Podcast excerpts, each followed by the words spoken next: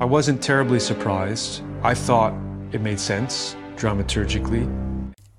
Hello and welcome into another episode of the Dramaturgically podcast. I'm your host, as always, Steven Clark.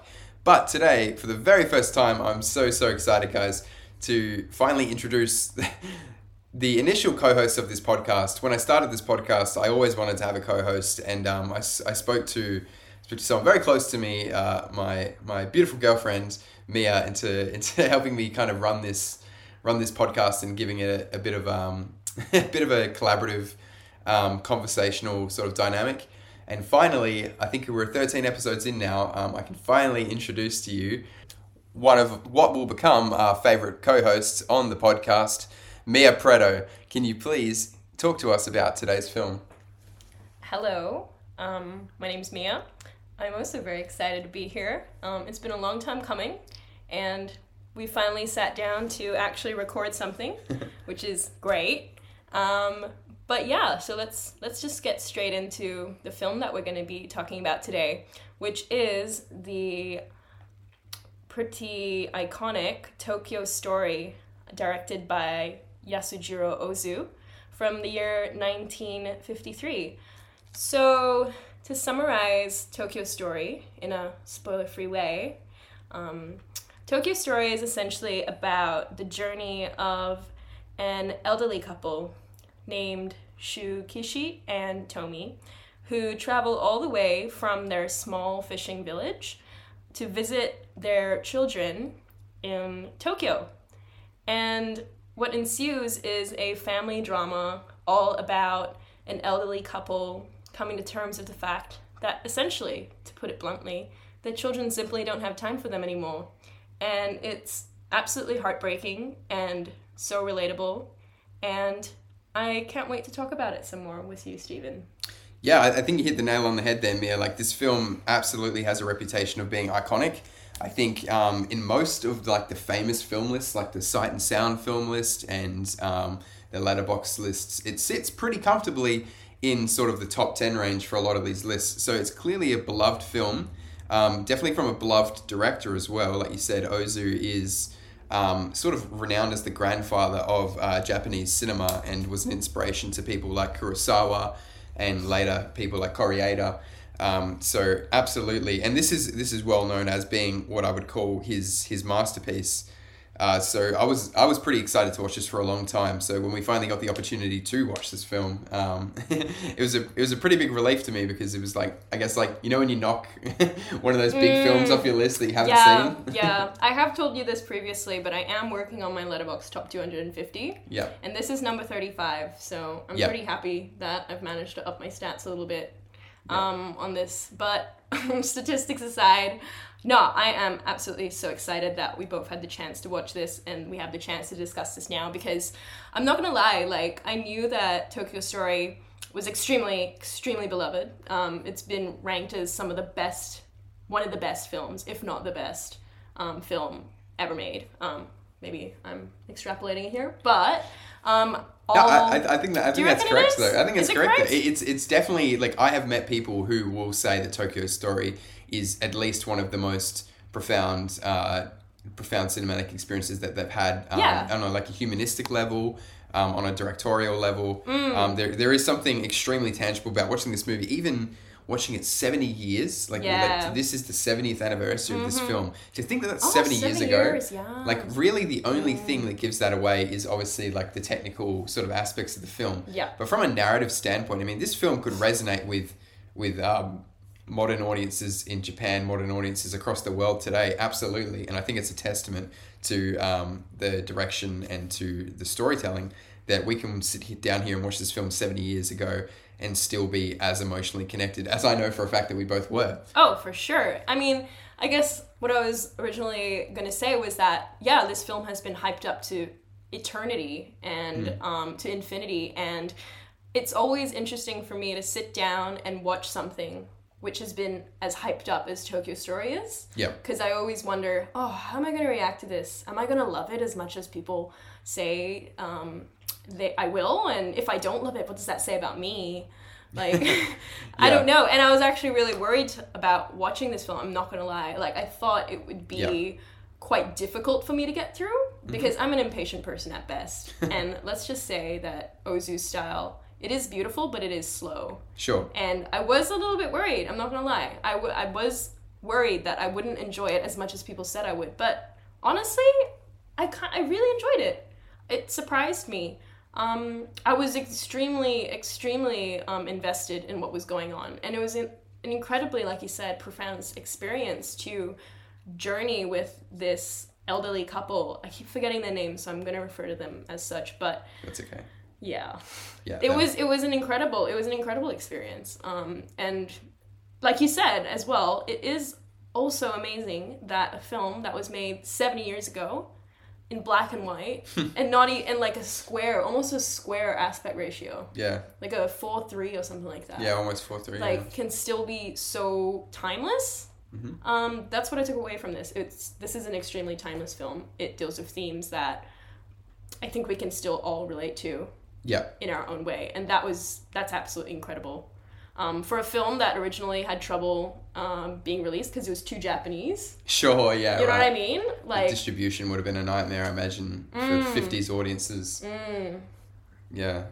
That's unbelievable. Yeah, that makes a lot of sense. And like, I, I just love that these films get to have a sort of a second life um, Yeah.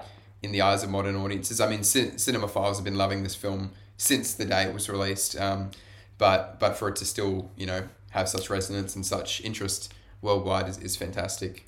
Um, yeah, I, I- think I think we should probably delve into some spoilers now because I think that it is kind of it is one of those films that is tricky to talk about without the spoilers because Yeah. there is something that happens in the last forty five minutes Yes. which I think that sort of turns the absolutely film on its changed head. it changed the game for me yeah um, like i said previously the film itself is extremely slow paced as is the rest of ozu's filmography um, that's just his style but something happens like you said steven in the last 45 minutes of the film which personally i feel like i should have seen coming yeah but I didn't.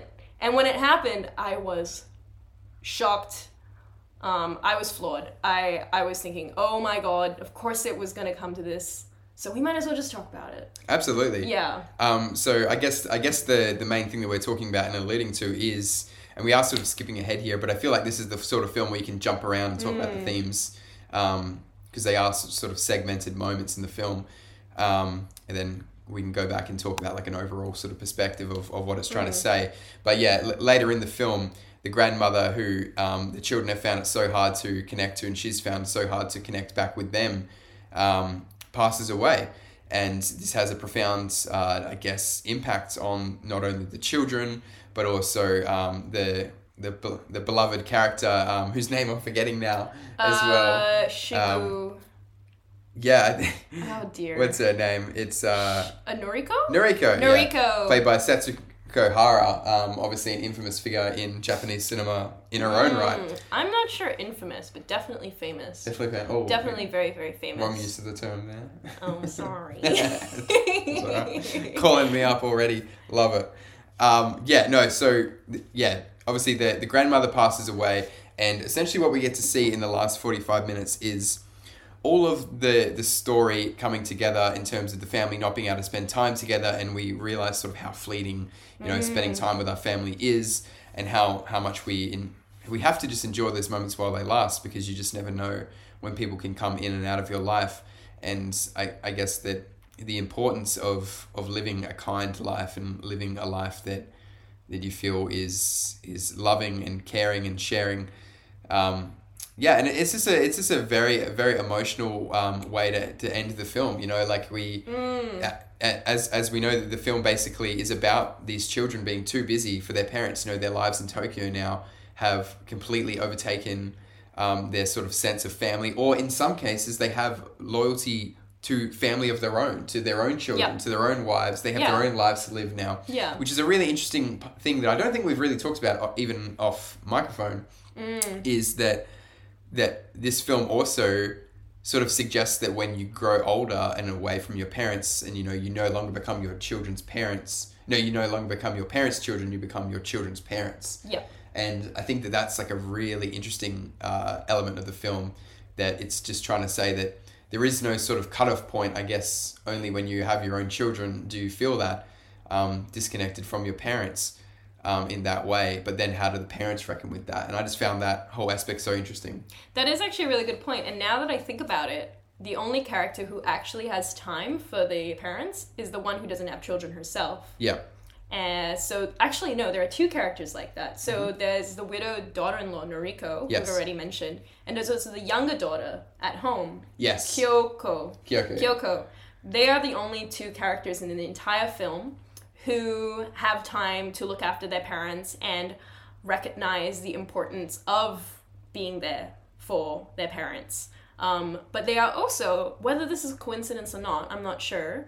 Um, they are also the only people who have very few obligations outside of that. I, f- I feel like I feel like it isn't a coincidence because the more and more I think about the the thematic value of each character in the film, because there's a lot of characters, you know, there's a lot of children and there's a lot of like husbands and wives of children. I feel like they're all actually strategically placed in the narrative. Because even thinking about uh, Noriko, um, obviously the the widowed the widowed uh, daughter-in-law of the grandparents um, and how she has so much time to spend with, with the grandparents and she's so willing to give her time and take time off work and Yeah. really make that sacrifice for her parent-in-laws um, who she doesn't even really that feel that connected to her dead husband anymore she mentions as well Yep. so she, she's not doing it out of a sense of obligation in a way maybe a little bit but like in a lot of ways she's just doing it out of the kindness of her heart and i feel like this says that says a lot about um, the endearing nature of of found families and that aspect of yes these people may not be your birth parents um, but they are people that you love and care about. So you treat them with that respect love and time. Um, and maybe that's something that we take for granted um, when we have it. And when we don't have it like noriko doesn't have it seemingly her own parents aren't really in the picture or aren't at least around. And she doesn't have her husband around anymore and she does live this sort of secluded lifestyle as we see. Yeah. um, she she values that aspect of her life even more. Whereas maybe the children who have families of their own take it for granted a little bit more. And I think that's just a little comment on society. Yeah, and to add on to that, I also feel like when we have blood connections to members of our family, especially our parents, we kind of take that sort of like unbreakable um, relationship for granted. Um, so the kids in the movie who are well related to um, the elderly couple by blood, they kind of do with it as they will. They'll they'll stretch time. They'll they'll um, quit making plans. They won't they won't um, follow through on plans. They'll um, stuff their parents into the top floor. Whereas Noriko, who has kind of more of a point to prove because she has to build that relationship. It's not so ingrained. Um, it's not so ingrained. It's not so um, what's the word for it? Like when something It's you not know, so when natural something, to her. It's not so natural to her. Yeah. Yeah. it's not so natural because she's an in-law. Yeah. You know, she has she has like she ha it, the relationship has to be managed and maintained and has to be initiated. And so she has like yeah, she does have like a strong sense of obligation and like mm, what's the word? Oh, I'm losing my words today. That's right. Yeah. What's the word? Um she has a sense of duty. she has a almost, sense of duty, Yeah. exactly. Yeah, she has a very strong sense of duty to that, and she doesn't take it for granted because she knows that without putting in that extra effort, without going the extra mile, it will fade away, it will weaken, and it will break. Yeah. Whereas for the kids, they sort of assume, well, you know, they're my parents. I can do whatever I want, and my parents will forgive me because that's what parents do. For sure. Yeah. Yeah, no, that makes sense a lot, and I think Mm. I think it's something I've been thinking about as well with this film is that a lot of people do talk about this aspect, right, of the the children um, sort of letting their parents down, or you know, like there's a, there's there's a lot of like nuanced sort of conversations you can have around, you know, the responsibilities and like like does does their parents visiting town overlap, you know, the the oldest son's like doctoral work, you know, when lives Yeah, are yeah. in danger. What's the there's sort of- hierarchy of, what's like, the hierarchy priority? of life? Yeah, right. yeah. And I think you said in, in your review that that it, the film doesn't really offer any answers. It just sort of shows you a perspective of this one family, and it just Mm. shows, hey, this is this is the circumstance, and these are the consequences of that circumstance, Yeah. and that's sort of like a critique on on modern life as such, which Mm. is interesting when you're talking about a film seventy years to talk about modern life, but It is extremely modern, though. it's so relevant. Yeah. yeah, it is extremely relevant and like more on that as well but i think i also touched on this in my review but when i watched the film i kind of you know you know how earlier we were talking about the idea that children grow up they leave the nest Mm. relationship with their parents becomes severed or strained at best Yeah. right Um, it kind of forwarded the view for me that a family, like, you know, calling into question, undermining what a family is in the first place, Yeah. you know? Because when we're young and we have kid, when we're kids and, you know, our parents are looking after us and we're all living together, it all makes sense. Mm-hmm. You know, it makes so much sense. We all do things together. We eat together. You know, we go out together. We live together. We sleep together. We wake up at the same time. It makes a lot of sense. But when children grow up and they move out and they start building lives of their own, you're still sort of like separate, but you're also connected by that obligation of saying, hey, but we're still family. But what does that mean anymore when you don't live together, when you don't interact with each other as much as you do? And you know you start keeping secrets you start hiding things you start losing information about one another. It's sort of like a group a family in this film is sort of like a group of people who have all gone their own separate paths but you know so have to pull themselves back together again and do all the family stuff and all the obligations because that's what they are That's a great point, Emilia, that you're actually making. I- As you were saying that, I sort of had like a bit of a realization as well of that's what the fine. That's sort of what the last bit of the film is actually about, because we we we think you know as as we're watching this film, like yeah, it it does sort of have that I guess, not negative viewpoint, but it does sort of say like yeah, like what like what is the point of family once you go different ways, and sort of what is the use of it almost. Um, and then when you look at the last bit of the film, they all come together to grieve and to to share that soreness and to help each other get through that. Especially the father, you know, who's going to be alone now. yeah And and in that moment when they're all together, yeah, they all have their own agendas. You know, the the daughter's trying to take her mother's clothes, Mm, yeah. and each per- person in the family is sort of like almost like uh, vying for position in a lot of ways, but they are together and they do lessen each other's grief um, by extension of being there Yeah. in one way or another. Yeah. And when they do leave at the end of the film and it's just the grandfather alone, he is alone, Mm. which goes to show again thematically and also literally that like all you have is is your family yeah at the end of the day when you strip back your career and Mm. your life and you retire and you know when you if all you have is your family then that really goes to show just how important that element still is Mm. even though the rest of the film goes to show that it's always at conflict with the rest of your life Yeah, it's actually so interesting because I think I think most people can relate to the idea that you know their family doesn't always get get along. You know, people are always in conflict with one another, whether that be big or small. But there's always like a push and pull. yeah Um, it's always a tug of war, and yeah, it's incredibly. It's it's if you really like you said, strip it back. The family is the basic unit of social connection yeah um, we can remove all of our friends of circumstance and you know friends that we make along the way but at the end of the day like our family our kids they're our grandchildren our parents are the ones who will always always no matter what be connected to us. And it's a very interesting uh, theme which is explored in this film very poignantly because it reflects that reality that family doesn't always get along and families sometimes don't like having to deal with each other. Yeah. And you know people make excuses but they come to their senses a little bit but then they make excuses again. Like it's always it's almost cyclical yeah. And it's even even let's say like in the scene at the end of tokyo story where the whole family gathers um, to grieve their mom tomi who's just passed away and to support their dad there is an element of still once again like which has been present throughout the film self-interest and selfishness and Yeah. oh crap i'm busy. I gotta go back home now. Yeah. And they definitely without thought most of the siblings just get up and leave after about a day and they take all the stuff that they want. And yeah. they kind of just give their dad a pat on the back and be like you'll be all right see Yeah. you later. Um, and they leave. And it's it's interesting because they immediately gravitated back home um, to see their mother pass away and to be at her funeral. But the moment it's gone they're like all right you back to business. back to business. Um, and it was interesting.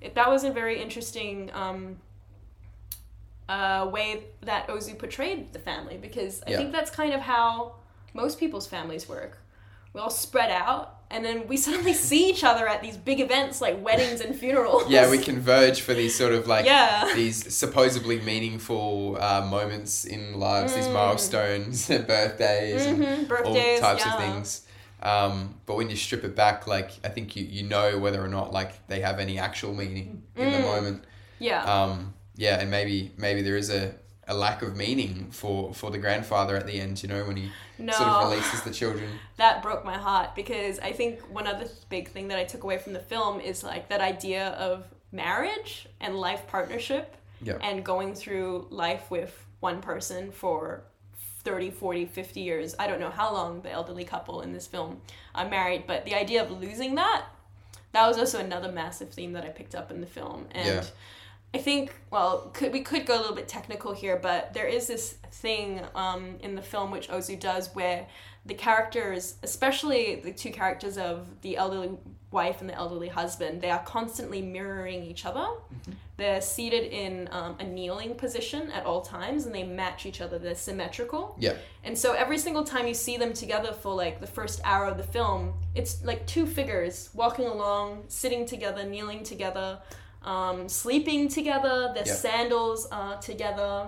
They share frames. They share frames. They become one organism. Mm-hmm. There's no, there's no, there's no marriage. There's no husband and wife without each other. Yeah, and I feel like also the younger couples were shot a lot of the time to be in separate frames. Mm. So showing they are together, they are caring about each other, but like Yeah. they're still growing together almost. Yeah, Whereas like yeah. the the elderly couple have this sort of like symbiote symbiotic nature where yeah they just cannot be separated. Mm, um, Yeah, and like you said, the thought of losing that, or like obviously the reality of losing that Mm. um, for for for everyone, it is a reality that if you end up in a in a in a long term relationship or a long term partnership, um, you will eventually lose one or the other.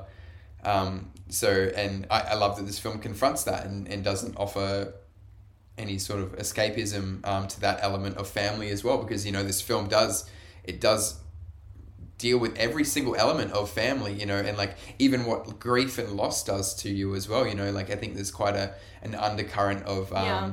of sadness when when the elderly couple talk or think about or see photos of, of their son who died in the war Mm, yeah. and um, I think that you know the, the film discusses post World War II Japan and you know how they how they grieved with with that loss of, of the young men and coming to terms with the fact of you know the, the senseless death of, of World War II and now people are just left without husbands and without children um, without fathers Yeah. um, and and the reality of what that looks like as well so this film this film does have a lot of wide thematic reach that's for sure It has a lot to say about a lot of different things. yeah Um, quite aptly named Tokyo Story. Tokyo Story, because what else can you say? yeah, it's the story of the lives of people in, in Tokyo, Tokyo, right? and like it pretty much sums it all up because I don't know. That's yeah. Uh, like one more note on the whole big grief thing. Yeah. Um, I don't know if you felt this way as well, Steven, but because we see the couple, the elderly couple, together for large majority of the film 90% of the film they're together i Mm. don't know if you picked up on this but i think ozu's use of imagery was so strong to create it created a very strong empathetic feeling in me for that couple and Mm-hmm. to see one of them exist and move on and live without the other. Sub i don't know whether it was uh, psychologically i just felt like the image of the husband who is now a widower he looked weaker he looked frailer he looked older he looked like he had kind of he looked like he had gone through a massive loss. Yeah, and it would be difficult for him from now on to continue living this way that he used to be. Yeah, as happy as he used to be as content as he used to be and that was also very heartbreaking and i don't i don't know that kind of that image stuck with me for a very long time after watching this film i haven't quite forgotten it just yet yeah. um And like you say, like yeah, exactly. You know, the the look on his face says everything, doesn't it? Because Mm. the entire time that we see this couple sort of have to do everything by themselves, and you know, get shipped away to places and yeah sort of visit different places. They are doing it together, and Yeah. um, that's sort of maybe what gets them, what makes their life bearable, what makes th- them dealing with the fact that their children don't need them anymore, and they're disconnected from their family physically and emotionally. Um, what makes that bearable is that they have each other, and so for him to lose that at the end really is the end of the film, but also the end of his life in a lot of senses as well. pretty much yeah and also because we've already established that his kids are never going to come see him Yeah. you know You think that this Um. is the same, like this might be the last time that they ever do see him, and there is sort of a a, a- dutiful aspect to that, and uh, and so, you know, like I can't imagine him living long after that. Me neither. No, I, I, I, I think that's what made me so sad. Like you could just kind of read the read the screen, read this, read the frame, and you could kind of tell that this man, he didn't really have much to live for after that. There's Yeah. not much keeping him going. Yeah. Um, and that was extremely heartbreaking, honestly. Yeah. It was really sad because, again, like I said, this film, it's so timeless, it's so relatable. I'm sure there are thousands, millions of old widows and widowers, just like the one in Tokyo Story, who, having faced the loss of their partner and the fact that their kids have all grown up, you know, face the same sort of emptiness and loneliness and sadness. Absolutely, and I, I think that I think that to a certain extent as well, when you think about it in in the longevity of a person's life, um, specifically within society, you know, um, especially back in those days, you know, if you're talking like this couple are in their you know sixties, seventies, they're born in the eighteen hundreds, right? Yeah, I didn't So- think about that. Yeah, so their whole lives, they you know they grew up with their families, Oh. probably big families from small towns in Hmm. in in Japan. Grew up, witnessed a lot of change, went to school, probably met each other young, probably got married young, had Hmm. Their children young, Yeah. raised their children, spent their elderly years together, and now alone. So how often in this man's life has he ever actually been alone? Yeah. And like I guess that like that profound loneliness that like he's gonna experience now, he's perhaps never experienced in his entire life. No, and to experience that at the end of your life, you know, Yeah. oh my god. What a like, sad way to, to frame life. It literally, yeah, it kind of makes me sort of scared almost sometimes Yeah, of what faces us all, you know? Um, because, truth be told, like, s- most of us are going to outlive someone that we love, Mm. you know? And to grapple with that is really, really difficult. Yeah. Um, and I think this is this is probably why Tokyo Story is so iconic and still lauded as one of the greatest films ever made. It's so human. It's so Yeah. relevant. It's so Well, think about that statement you were just saying. Like we're gonna live, Yeah. outlive someone that we love. That happens to almost every character in this film. ah Because yeah, that's true. The husband outlives his wife, but Yeah. also the wife outlives her son, and Yeah. also Noriko outlives her husband. Husband. So, Yeah. like in every single sense of the word, somebody Mm. ha- has outlived someone in, in this film, and, and you deal with that process of grief. Mm. Um, so it's just a fantastically poised film, like with a narrative that is just so engaging. yeah. Um, are there any? I'm just trying to think now. Are there any highlight scenes that you that, that you think that are really important to talk about that you were Mm. Important excited to talk, about? Well, I don't know. I think one thing that always struck me um, is also just the setting Yeah, of the film. I really enjoyed the setting. So, for context, the film is set, I think, in real time in 1953. yeah, So, that would be eight years after the end of World War II, after the bombing of Nagasaki and Hiroshima by the US. Um, and so, this is a Japan, this is a Tokyo that is still recovering from that.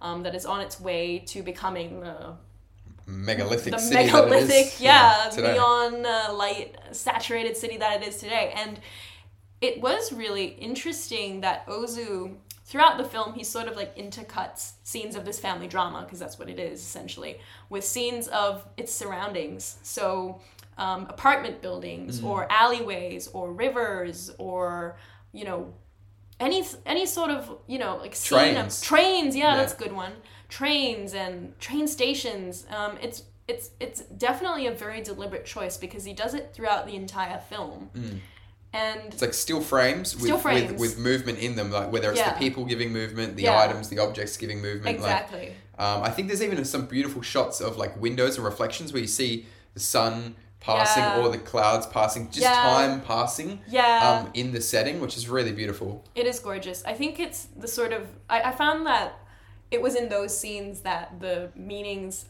the film were trying to convey were actually sinking in Yeah, the film gives you that space, right? Um, it does to- give yeah. you a lot of space to like reflect and and and ruminate mm, that's Yeah, a big word Absolutely. ruminate Yeah, well, you know, like I feel like sometimes films that that do let you ruminate ruminate um, can be sort of categorized as slow or boring or like Yeah. badly paced. But I think this is an example of a film that is is yes, it is slower than like you might find in a lot of modern films, but Yeah.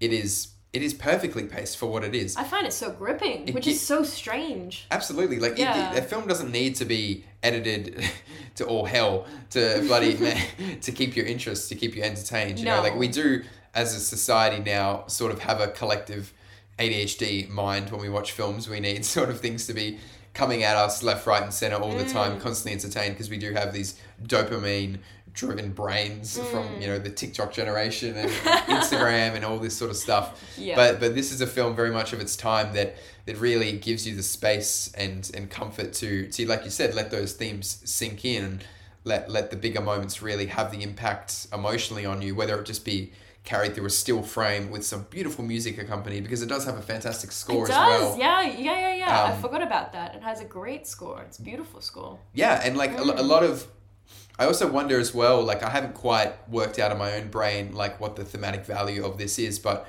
a, a lot of the shots that Ozu framed up were of physical frames within the frame. So like you know using archways in the house to mm. to frame certain moments or certain characters of the family, or you know like looking through windows and looking through through gaps in infrastructure and using these sorts of things and mm. he was just a, just a genius at, at creating very interesting frames and i think when when you have that natural eye for for cinematic language that that really is a better way of going about keeping your film's interest than than fast-paced editing Yeah, so that's actually a really interesting point. Um, um, like the thematic value of these sorts of frames within a frame, and I struggle with that as well because I'm terrible at analysis. But um, I mean, I think one thing that was quite interesting was yeah, like the frame within the frame. He they use doorways and arches as sort of like to mirror the four three ratio of yeah. of this this this the film the itself film itself. And i can't or i can't i can't quite properly unpack that but i do know that you know how he does these shots within the house where he goes from room to room to room? Yeah. And the camera stays pretty still but the shot is pretty much always the same but he's in a different room. Yeah. And they kind of cycle through the rooms and he reuses the same angles and when you visit the houses and you know it's it's quite an interesting technique like it he, he kind of has like in each place that you visit he kind of has like five standard angles yeah that he reuses over and over again Yeah. and i believe like the way that i interpreted it was that he's trying to create a sense of everyday routine yes so everything is as per normal and you know, life goes on as it does. We work, we wake up, we eat, we sleep, you know, we chat, we go back to bed. Routines, yeah. Routines. Life goes on. And you sort the characters fill up the screen. Um, but at, by the end of the film, you actually lose one of the characters. Mm. And I think that loss is felt because the same shots are reused, but you're missing someone. it's emptier It's Yeah, emptier. physically um, yeah Physically, the same life continues, the same routine that you usually do um, continues, but this time for the elderly man, for the for the widower, um, he has you can there's a palpable sense that he has lost something. Yeah. Um, and I think that's the hardest thing sometimes to deal with in terms of loss. Um, when someone is gone, but you've just got to keep living your normal life. yeah You know, you somehow still got to learn how to exist without that other person. Um, you've got to do everything that you've got to do. You've got to eat, your, feed yourself. You've got to sleep. You've got to clean up. You got to, you know, all these things. But you get so used to doing it someone else that when they're gone, you don't really quite know how to do those things anymore. Yeah, absolutely. I think, like, like you said, that's that's such a brilliant way for Ozu and you know the whole creative team to to sh- to show you how that routine uh, goes on even after death, but but is but is lonelier, is sadder. Like that, that's a brilliant physical way to bring about that that thematic um, value. Exactly. Um, another thing that spoke to me as well definitely was um, uh, the th- this is this is very typical of the time, uh, speci- specifically in Asian cinema that I found of the time, is uh, to have a still frame, like you say, and then have the characters uh, move around within the frame and sort of like almost like a, bit of like a stage um, play for the actors. And and the blocking work in this film was excellent. You know, at multiple times you have five six actors on screen at one point. You know, it can get confusing, but they they each have their own role to play. Um, you know, they don't stand at the same depth. You know, they interact with the space. Yeah. Um, it feels all very natural and lived in, um, which I just think is is a real testament to the directing again, um, and is something that you see a lot of Kurosawa. I'm sure took inspiration from this um, for films like High and Low, um, and and other films of his where blocking was used to the absolute supremeness.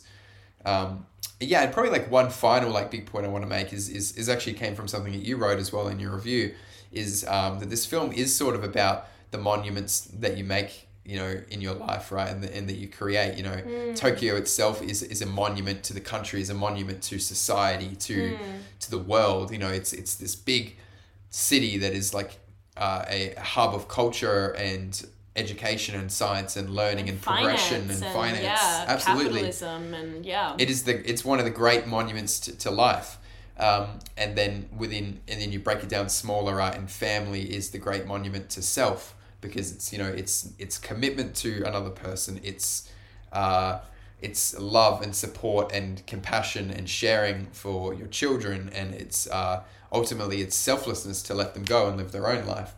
And i feel like um, this film has a lot to say about the city itself tokyo being the place that inhabits um, and breeds these families but also where we make monuments to ourselves as well and maybe um, that the, through the families the the elderly couple's journey through the city they realize that this monument to the society and world is actually quite vapid and empty and and really doesn't say much about us at all but really what says more about us is our family yeah. and um and sometimes they look at their family and they don't see they don't see their children the way that they thought they wanted to be but also they say that you know their children didn't end up the worst they didn't let us down but Yeah. they're just different and Yeah. which is it's just a funny little parental commentary because I feel like to some extent we all feel like we're letting our parents down at some point one way or Mm, another but um yeah I, I- I guess I don't know exactly where I'm going with that point but do you, do you kind of I understand get what I'm you mean. Yeah, I think that Tokyo's the the sort of Tokyo as a monument to power and money and um, progress is quite interesting because what built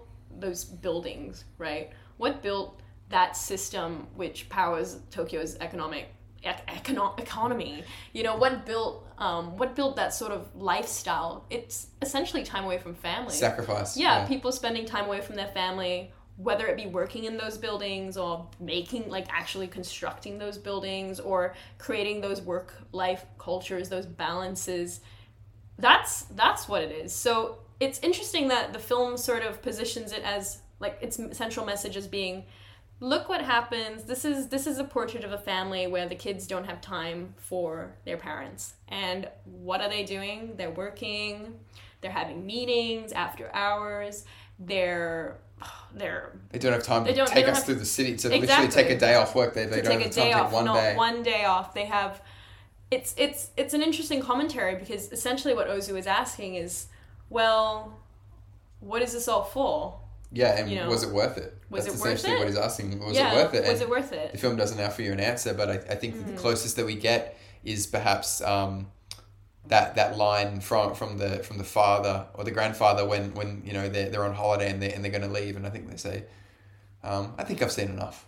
yeah and I think that, that that is that is sort of the perfect way to maybe wrap this review up. Mm. Um, that yeah, I, I think that, there's some there's some beautiful beautiful stuff in this film, and I think that we've sort of done a good job at unpacking I sort of a think lot a lot of the themes and moments in this film. i think so and i'm really excited to see more of ozu's films. Oh yes, Um, I didn't know this before this, um, and I learned this in my film class. Nice. But this film, Tokyo Story, is actually the third part of a trilogy yes, by Ozu called the Noriko Trilogy, Mhm. where it follows the story of a character named Noriko, who's a different Noriko every single time, played by the same woman, however, Yeah. um, Setsuko Hara. Um, in three separate films with three separate stories, all pretty much about the same thing. Yeah. Um, but I'm really keen to watch the first and second, which I believe are late summer and early spring. Beautiful. And Tokyo Story is actually the third and final one, and considered the crowning glory on this trilogy. So I'm very, very keen to watch this. Mm. And I'm also ve- I'm also very aware of uh, another film of his called Good Morning, which I hear is just absolutely Oh fantastic. Oh yeah, yeah, yeah. Um, about two children rebelling against their parents by uh, Well, that's who very take away their different. TV. So that's uh, very different from the rest of his films, which are essentially about widows and yeah, marriage. exactly. I know that's basically like That's basically The- the his- man his who thing. made ten films about the same thing. widows and families. family, Yeah. just family. Yeah, and I guess one last fact I should probably plug in there as well because I feel like it's a relatively unknown fact is the interesting thing about this film is I think in twenty first century life we've become accu- accustomed to to films being remade from uh, cin- uh, Japanese cinema, But in this case, this is actually a case of a Japanese film being remade Oh yes. from British cinema. Was it British? Uh, I believe British or American. I actually don't know. It's one of the two. Western.